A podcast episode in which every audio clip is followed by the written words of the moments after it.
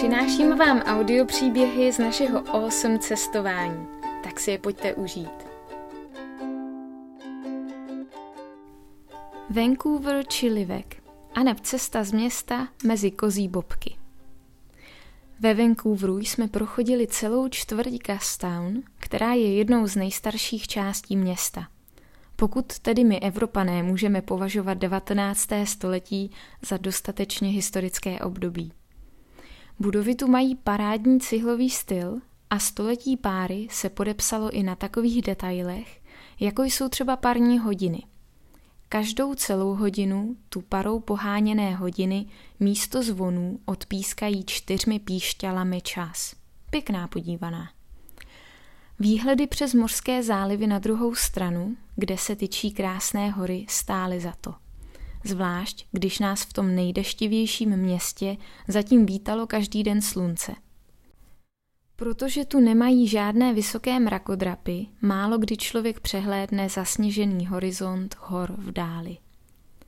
A když se snad studený vítr dostal i pod naše bundy, zapadli jsme do místní proslulé kavárny Revolver.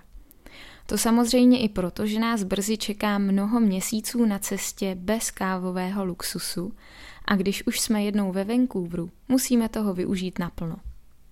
Kavárna v historickém domě s vybranými kávami z celého světa.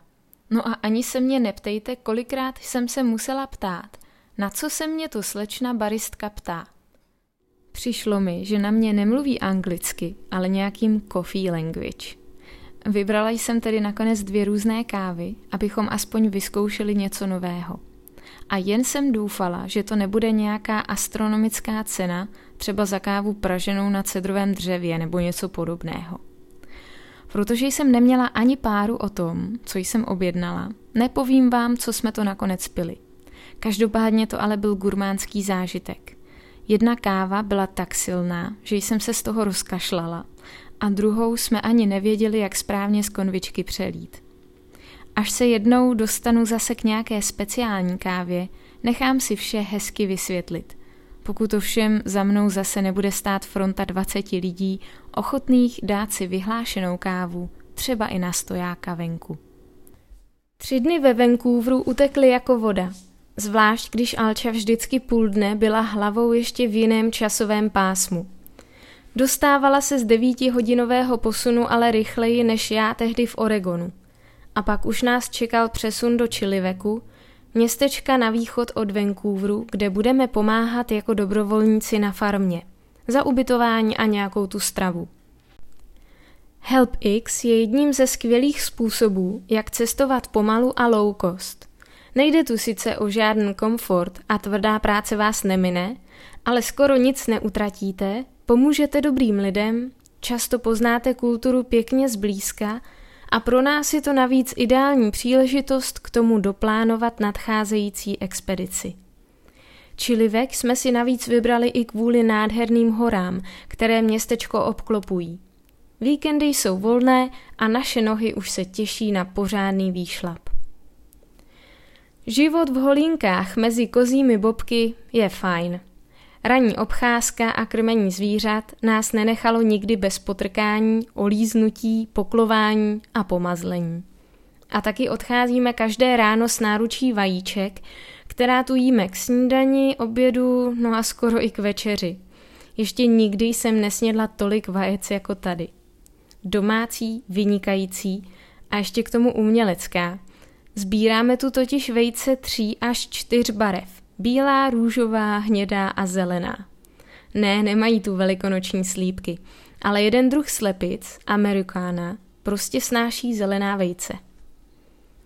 Protože je farma trošku mimo město, hodí se, že jsme ve stodole našli dvě kola. Do městečka je to sice kolem deseti kilometrů, ale protože je to tu pod horami úplná rovina, člověk se ani nijak nenadře. Na druhou stranu už se rozmyslíte, jestli si chcete pro pivo zajet 20 kiláků.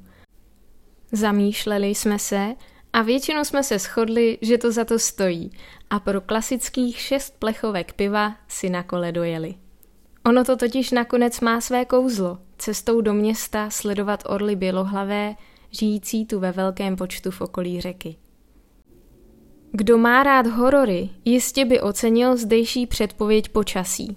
Déšť, déšť a déšť, kam až jen předpověď dohlédne.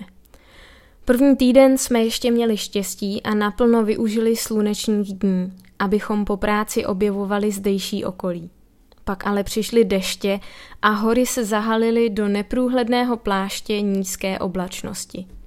Občas vykoukly, zasněžené a daleké, ale tady dole jsme zůstali ve studeném vlhku a kozích bobcích.